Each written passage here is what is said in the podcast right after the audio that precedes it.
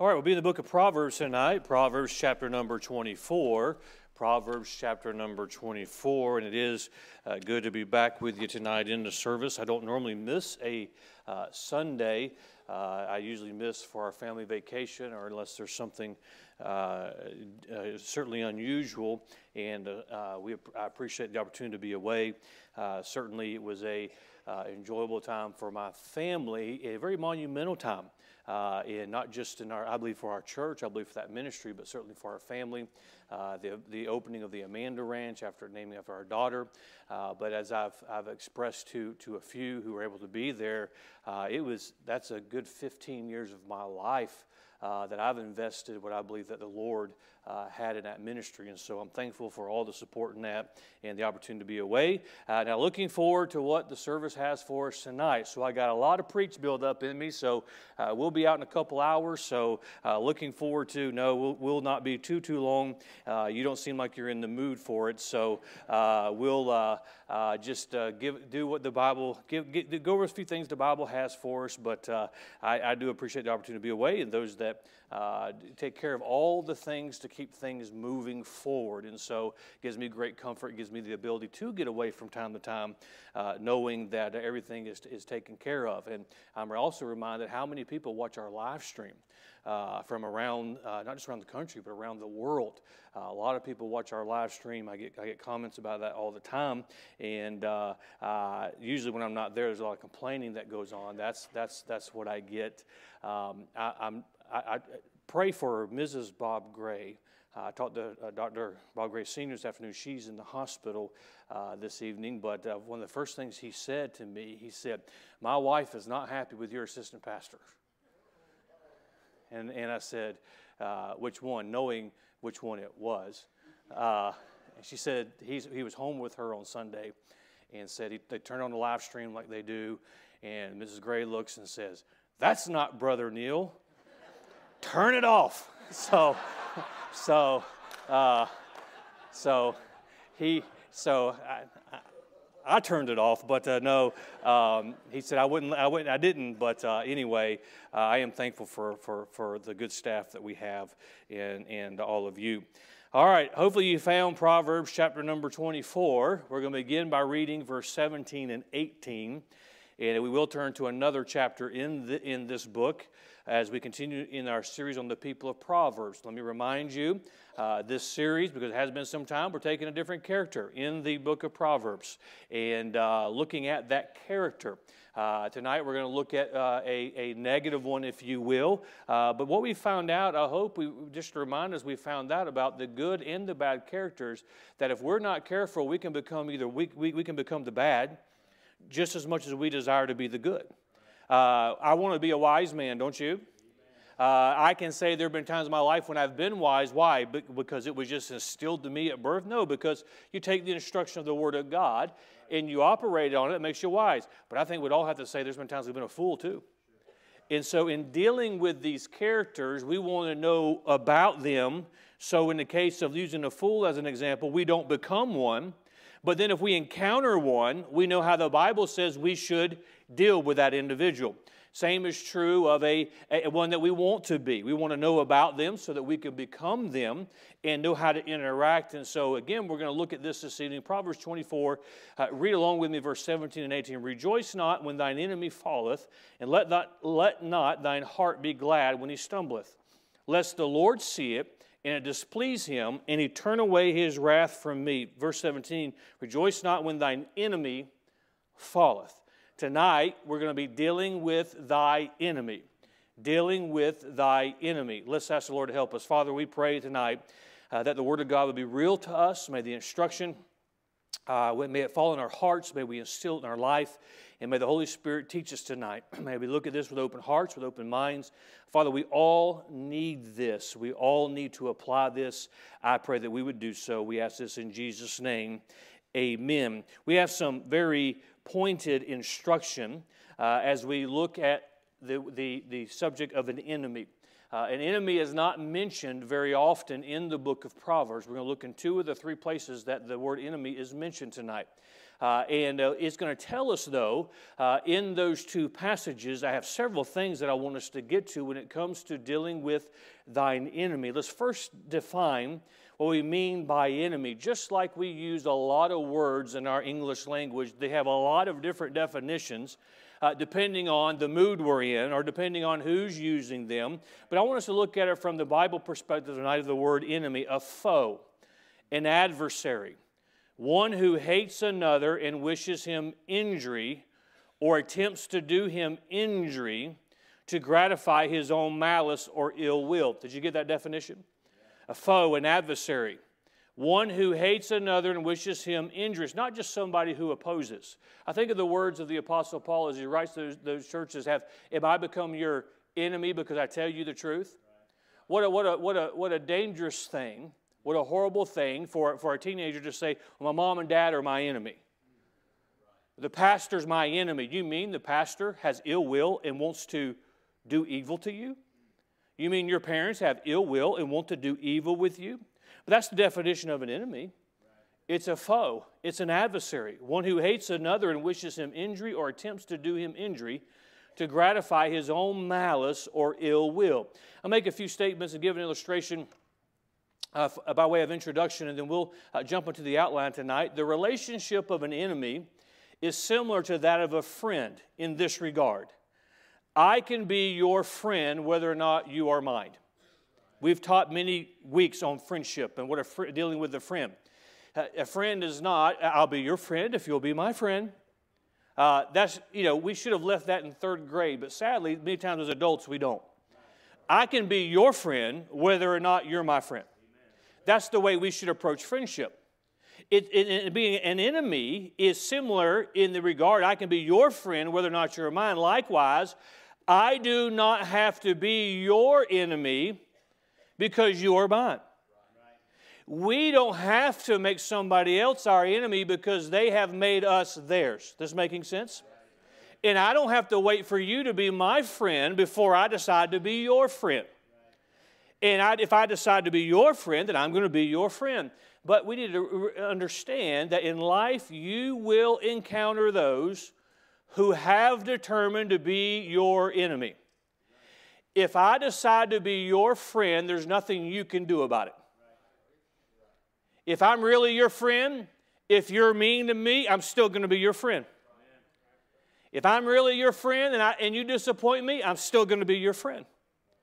If I decide to be your friend, there's nothing you can... Now, don't, mis, don't, don't confuse friendship and fellowship. But if I decide to be your friend, there's nothing you can do about it.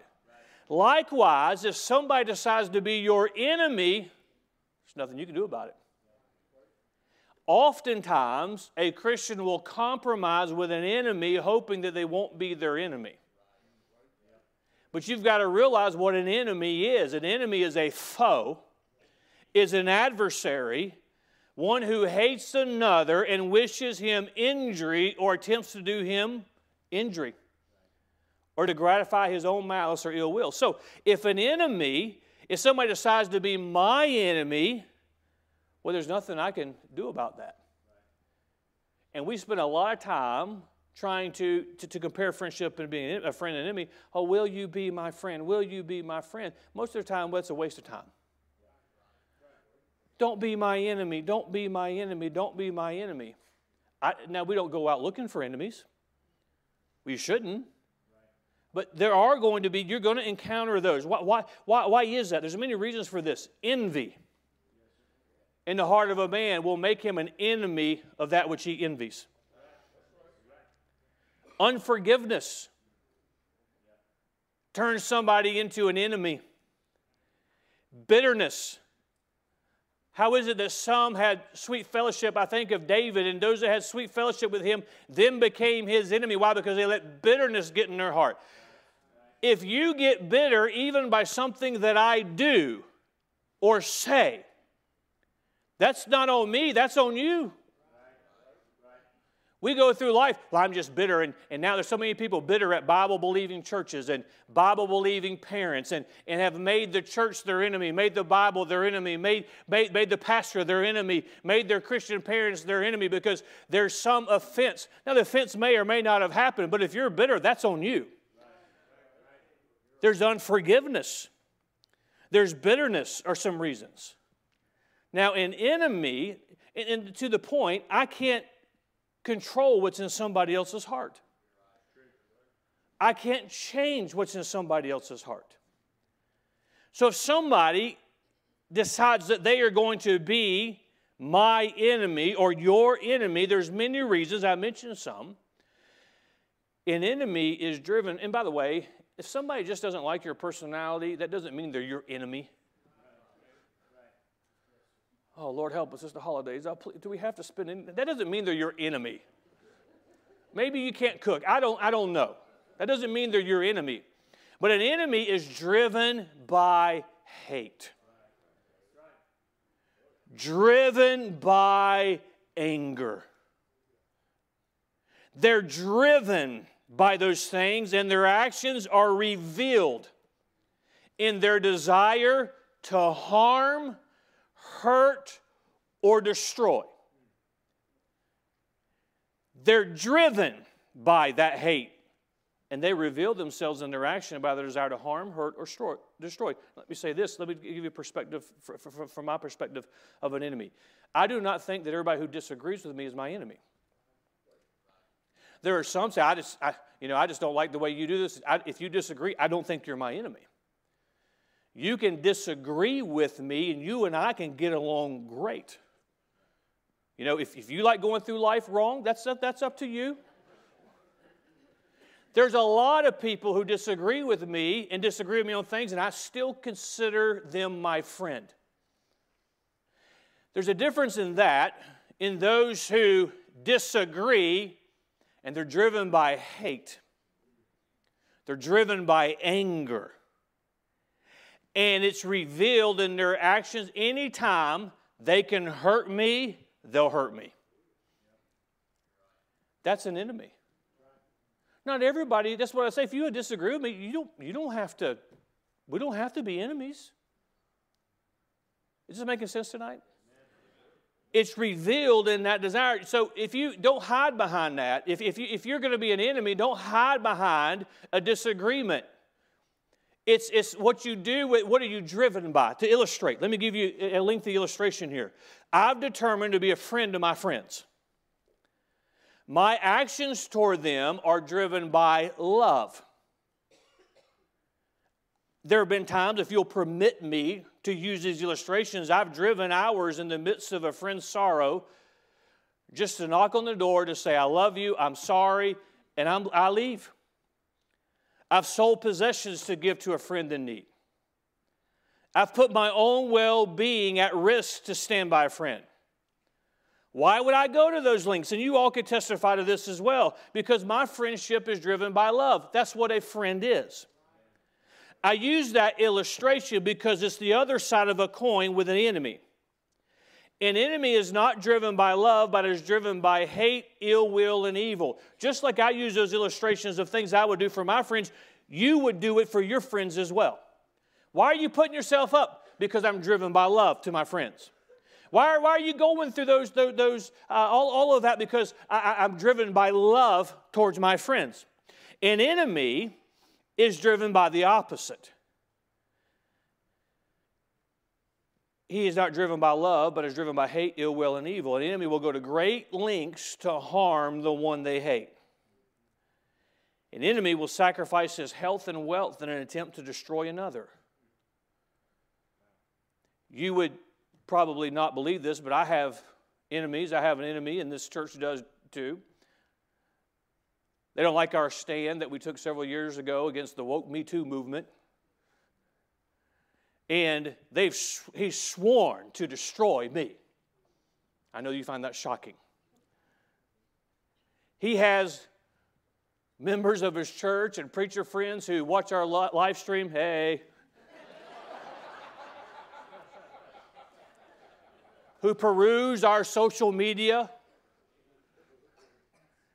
Whenever I, I mention that a missionary is coming, they contact that missionary and first try and warn them and then try to bully them and then try to call their supporting churches and get their support dropped. So when, you, when a missionary comes here, they want to be here. It, I could not imagine the energy that that takes. Instead of going the extra mile out of love, an enemy goes the extra mile driven by hate. I use that as an illustration because it's an easy one to use, but you, we, homes are destroyed by one family member becoming an enemy to the rest of the family. You can disagree as family, but when you try and hurt family out of bitterness and anger, and you can have the last, same last name and still be an enemy to your family. You could have grown up in this church and still be an enemy. Well, they grew up here. That doesn't mean they're not an enemy. And that's a hard, why, why is this important? It's important because you and I must define things as the Bible defines things. And just because you decide to be an enemy to me or this church, or you could put yourself in there, doesn't mean I have to be your enemy. But it is reveals itself out of what it's driven by. Instead of going the extra mile out of love, we go the extra mile, an enemy goes driven by hate. Now, this I could probably stop right now. I'm not going to, and this will probably help us. Because we understand a disagreement, and this would help us as, as God's people. Just because somebody disagrees with you doesn't mean they're your enemy. Now, I'm the pastor of this church, and I think everybody ought to agree with me, but you're not going to. And if, if, if it's Bible, you're not agreeing with me anyway. You're, you're either agreeing with the Bible or you're not agreeing with the Bible.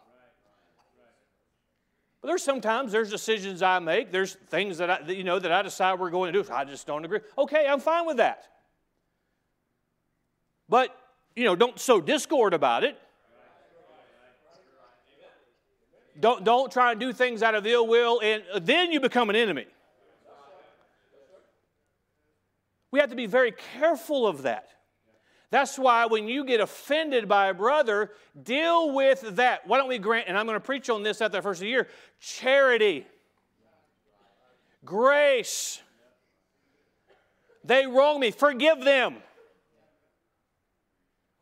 This would keep us many times from becoming enemies. Now, what does Solomon say to his son when it comes to dealing with the enemy? Now, I don't want to become, now I'm an, I, I want to say I'm an enemy to the devil. But in context, we're talking about that enemy who's trying to do harm and do evil.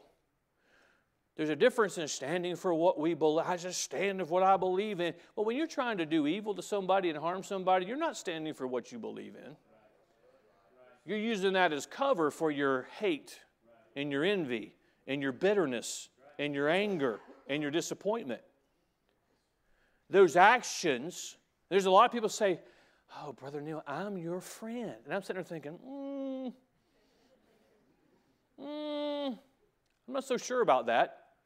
Your actions, I know what you said to so-and-so about me. That God would qualify that as evil, mm, that's probably in the category of an enemy. So how do we treat them? How do we deal with them? All right, you with me?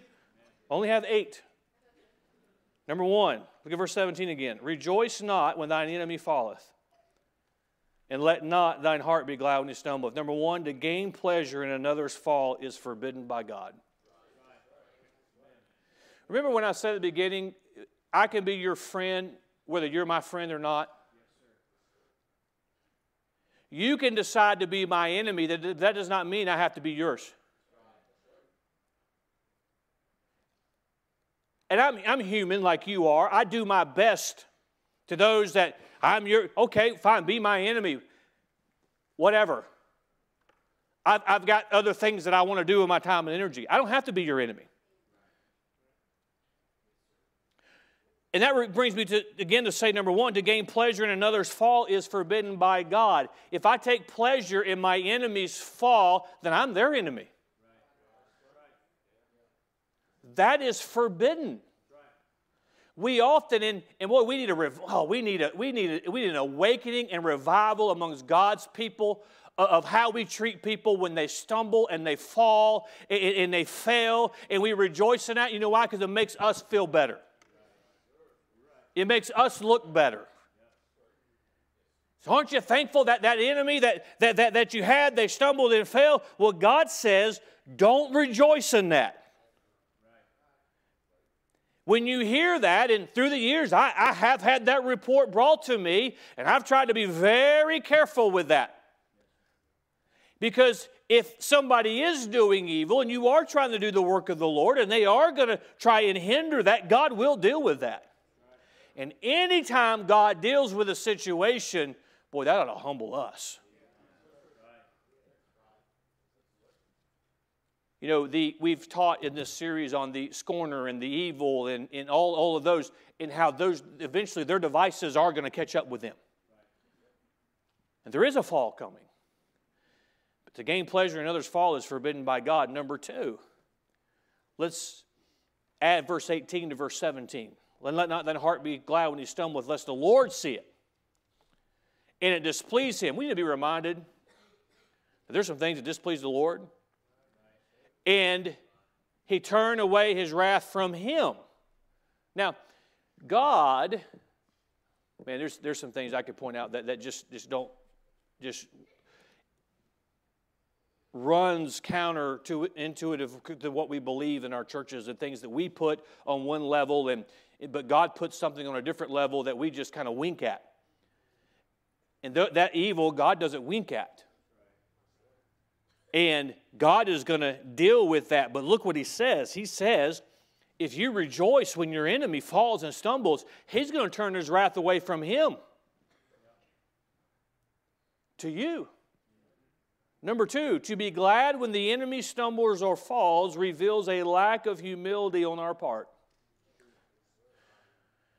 To be glad when the enemy stumbles or falls reveals a lack of humility on our part. Anytime somebody falls, it ought to break our heart. Well, you don't know what they said about me. Doesn't, oh, it's about you now? It's about you. No, it's not about you. It's not about me. It's not even about them. It's about the Lord. Amen. To be glad when thy enemy stumbles or falls reveals a lack of humility on our part, because we all ought to have the humility and mindset. Yes, man, it, if, who, who, who are we? What am I? You know, we put ourselves up on a pedestal. My, my sin is not as bad as their sin. Um, humility plays a big part in this. Number three, I'll remind you of verse eighteen again. We've read it several times. Lest the Lord see it and displease him, and he turn away his wrath from him. Number three, to gain joy at the fall of thine enemy is to cause displeasure with God. If other people's suffering makes you happy, God doesn't, is not pleased with that. Now, rest assured, if you're trying to serve the Lord and somebody's trying to stop you from serving the Lord, God's going to deal with that.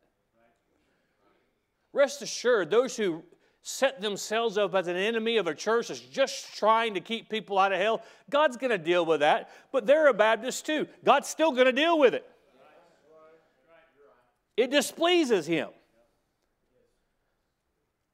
But to gain joy at their fall displeases God. We remember that. It should, our purpose is to please and satisfy God, not defeat our enemy. We need to be reminded of that. God's people should be militant in what we believe. I've preached it to you. I'll say it again. I'll fight for this Bible. I believe with God as my helper, I'd die for this book. That's a, that's the adversary, the devil. Well, we, we ought to take a, be militant in our fight and our stand against him. Amen. We'd have a lot less problems if we were. But maybe we should be less militant against those that are just trying to destroy us. Oh, I know, this is this this goes over like a lead balloon in, in today's climate. It is is is God helpless? I still say charity in the day we live in will do more. God's love. Now, I'm not saying compromise. Don't misinterpret what I'm saying. Our purpose is to please and satisfy God, not defeat our enemy. I will fight a position because I'm commanded to fight that position. I'll stand in the gap because God d- d- uh, commands me to stand in that gap. A byproduct of that is to oppose the enemy. But I'm doing it not just to oppose that enemy. I'm doing it primarily to please God, with the role that I'm supposed to play, with the life that He's given me. That needs to stay our priority, is to please Him. God will help us fight our enemies. Sometimes, the Bible illustrates this, sometimes you put a rock in the sling and God uses that. Sometimes you go into battle and God gives the victory. Sometimes you just march around the city and God destroys the whole city. Either way, the primary focus is to obey God and please Him. So to gain joy at the fall of an enemy is to cause displeasure with God, because our only goal is to defeat, is, is to please God, not necessarily to defeat our enemy. Number four, look with me, chapter twenty-five. Chapter twenty-five. This is good.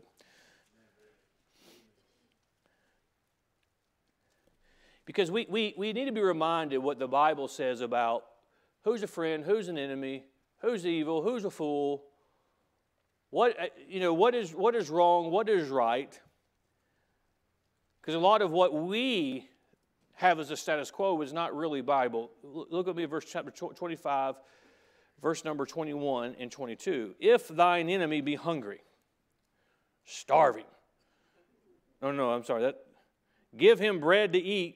And if he be thirsty, give him water to drink. For thou shalt heap coals of fire upon his head, and the Lord shall reward thee. Can I just say this, and not to open up a can of worms, I'll open it in the future if God has me to. The churches like ours who believe the Bible, preach, stand where we stand, we are not mean-spirited because we believe in salvation by grace. We are not mean-spirited because we believe God's book is perfect. We're not mean-spirited because we believe we ought to be separated from the world. We're not mean-spirited. But I think sometimes we are mean, we're not mean-spirited about that, but we are sometimes mean-spirited because we do unto others as they do unto us. That's not what a Christian is supposed to be. And Solomon, the wisest man who ever lived, is giving his son instruction on how to deal with those who've said, because of who you are, because of your position, you've encountered somebody in life who just says, I'm going to be your foe, I'm going to be your adversary, I'm going to do evil with you. This is what you do to them, son. Go get even because you're the king's son. No, that's not what he says. He says, if thine enemy be hungry, give him bread to eat. If he be thirsty, give him water to drink. For thou shalt heap coals of fire upon his head, and the Lord shall reward thee. Number four, when things get bad for your enemy, do them good. You want me to just stop right now and go home? Forget the others.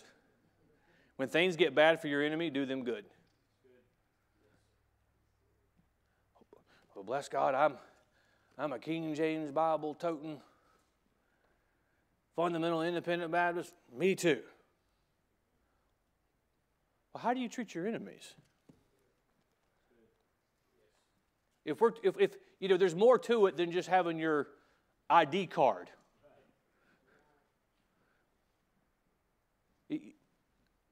Let's talk about real Christianity. When your enemies got it bad, Solomon tells his son, do them good. Pastor, I can't, I just can't do that. Well, we're, be, we're told to do it. And if you haven't dealt with your own unforgiveness, and if you haven't dealt with your own bitterness, and if you haven't dealt with your own bad spirit, or should I say you, we haven't, then we're going to have a hard time doing what we're commanded to do. So when things get bad for your enemy, do them good. Number five, when the consequences of their hate and evil are realized, we are in a position to now do our enemy good. When the consequences of their hate and evil are realized, we are now in a position to do our enemy good. If somebody who knows the Lord sets themselves up as, an, as your enemy, somebody in your family, sadly people get bitter and angry and, and they, they take it out on family and, and, and, and church and individual Christians, just, just however that enemy is applied. Does God love them too? Did Jesus die for them too? Does God want them to be in fellowship with Him? So He's going to deal with them. And there are consequences to that hate. There are consequences to that evil. And when those consequences come, you know what's going to happen? Uh, that person who's trying to hurt you or hurt the family or hurt the cause of Christ, they're going to find one day they're hungry. Because it hadn't worked out how they imagined it was going to work out. That's why young people, don't listen to those who have left and they criticize and they try and hurt. If, if you don't want to be a member here, that you you it's a free country. But on your way out, don't try and burn the place down. Like, I like Target better than Walmart. I'm going to burn Walmart down. No, just go to Target. If God's moving me out here, God ain't telling you to burn the place down. As a matter of fact, if God told you to leave, He ain't telling you to tell somebody else to go with you. Hello.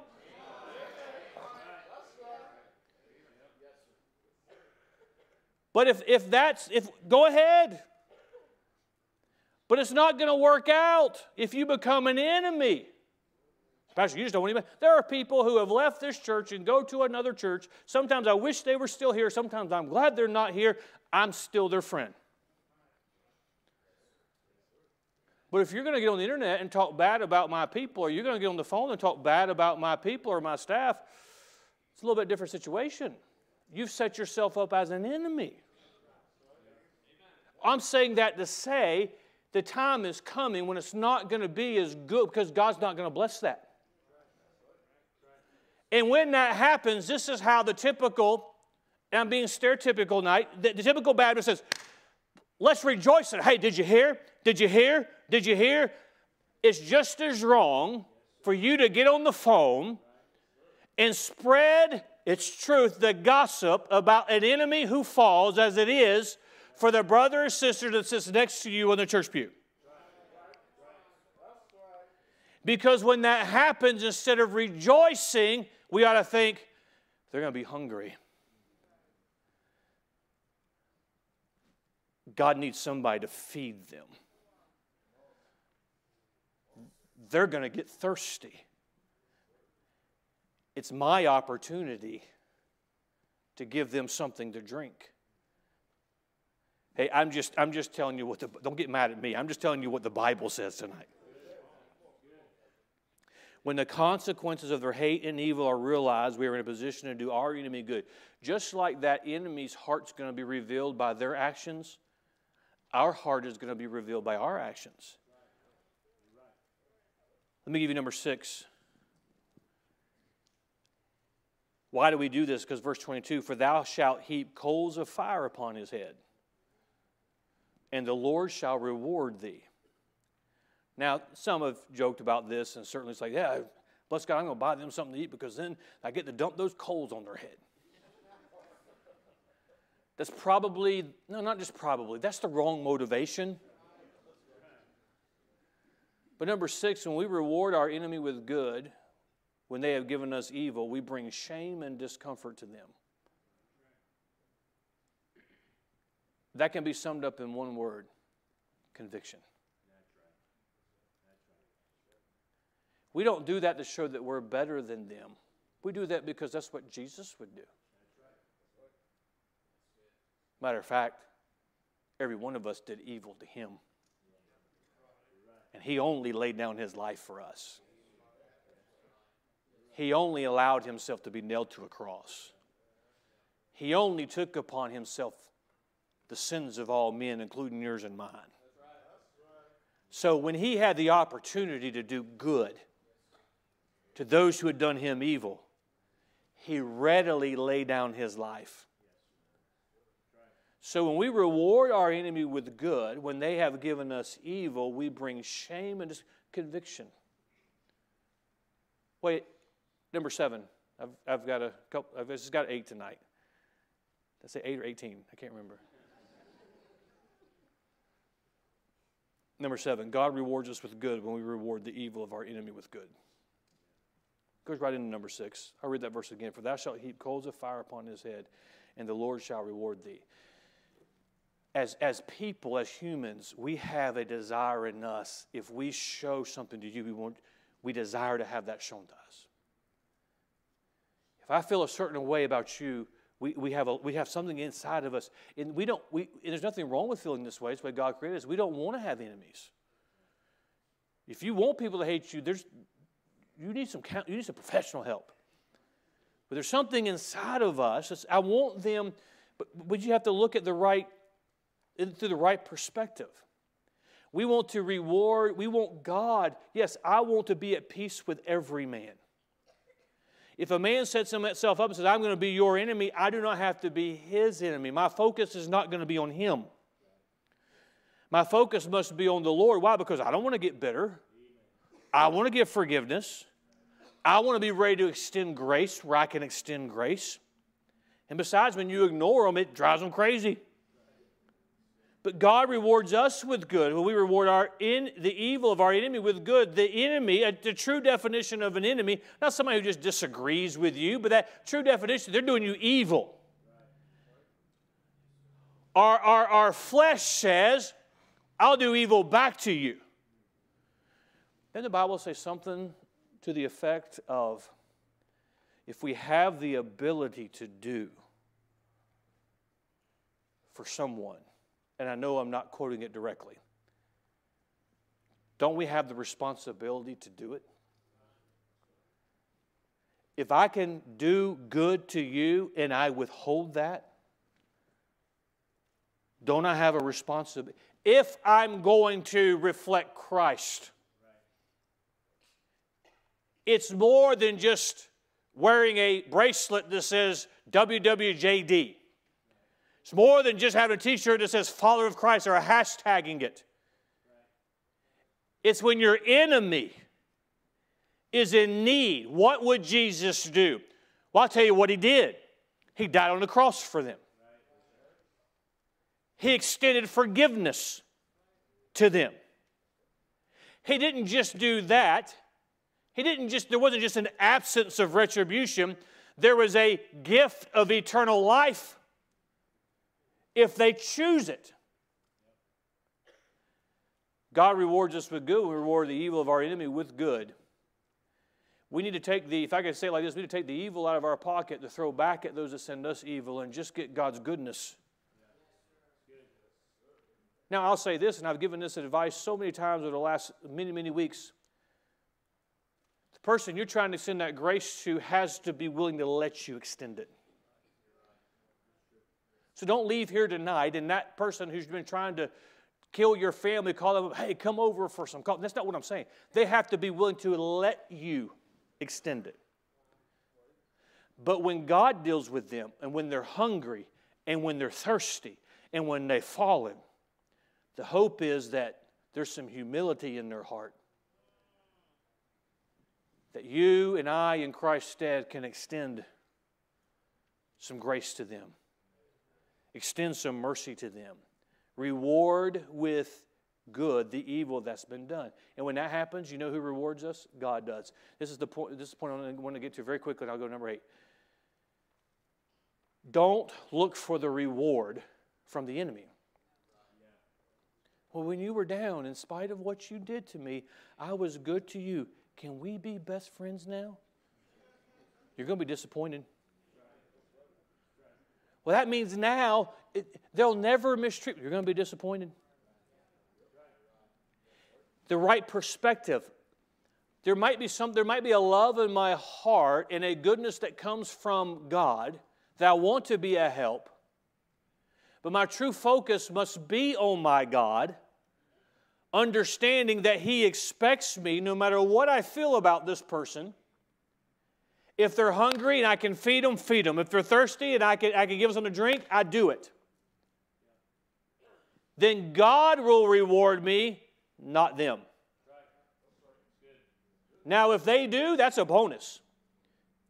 But that's not why I'm doing it. I'm doing it for Him.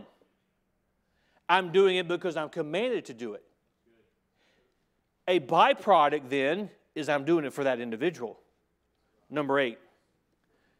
This sums it all up. Are you ready? To treat thy enemy correctly requires you to empty yourself of all pride. When I say you, I mean me too. I mean all of us. To treat thy enemy correctly requires you to empty yourself of all pride. Think just for a moment, every point that I've made in the verses of Scripture that I've read, if in your mind it was like, well, but, oh, you don't understand. You know what that is talking? That's my experience, Pastor. Oh, no, we can, we can compare those experiences anytime you want to. But let me just sum it all up. You know what that is? That's our pride. I know what that, I know what's being said, but you don't know how bad I got hurt. God doesn't put any disclaimers in there. That's like God saying, okay, I'm sending my son to die for everybody except those who really hurt me bad. Which is the biggest irony in the world. We set ourselves up as enemy to our parents, Christian parents, enemy to the church where we got saved, and then we hashtag God loves everybody.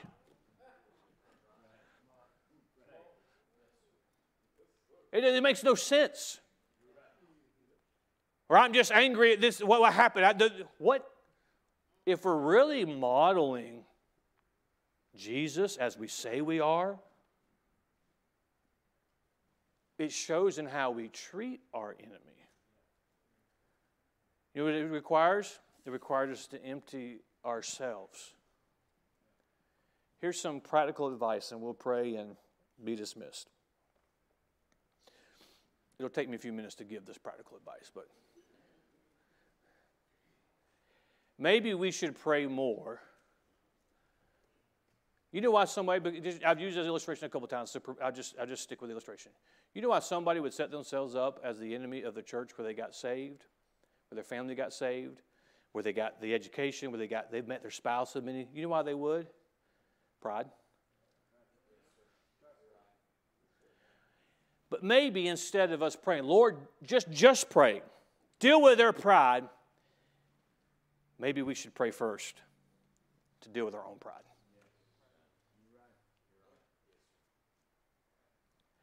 I believe this to be true. There's a lot of God's children who are just as saved as you and I are. That if we would live verses like these, there could be some restoration. There could be some reconciliation. I'll be the first to admit to you, it hurts my pride when somebody tramples on the sacrifice that I've made as the pastor of this church. You know what I have, you know who I need to deal with before I deal with anybody? I need to deal with me. Because if I'm not careful, I can set myself up as the enemy. I don't, I don't like, I don't like what's going on in our nation. I don't like what's going on with our politicians. I don't like what's going on with so many things in our country. But I have to remind myself, yes, I must preach the Word of God. I must stand firm on the truth. I must not have an ounce of compromise in position. But I must not treat them as the enemy per se, outside of how this book says I'm to treat them. Now, don't, don't mis- misunderstand. There, there, the devil's out there.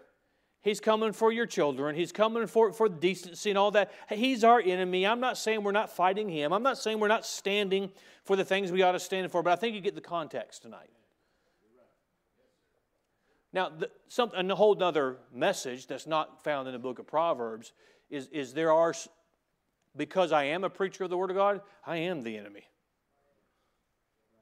And I'll wear that label proudly. But that's not the context in what we're talking about tonight. So I have an enemy. Well, there's so many quotes of different statesmen through the years. If you have an enemy, it means you're probably doing something. Let's be careful, because we can become the enemy to people we love, people who've invested in us, to the right things. How does that happen? Our pride. The only way we can do what has been taught tonight is if we empty ourselves. I don't ever want to be the pastor. Somebody comes and says, I want to, I want to make some things right to be the way. Well, you don't know how much pain you caused me.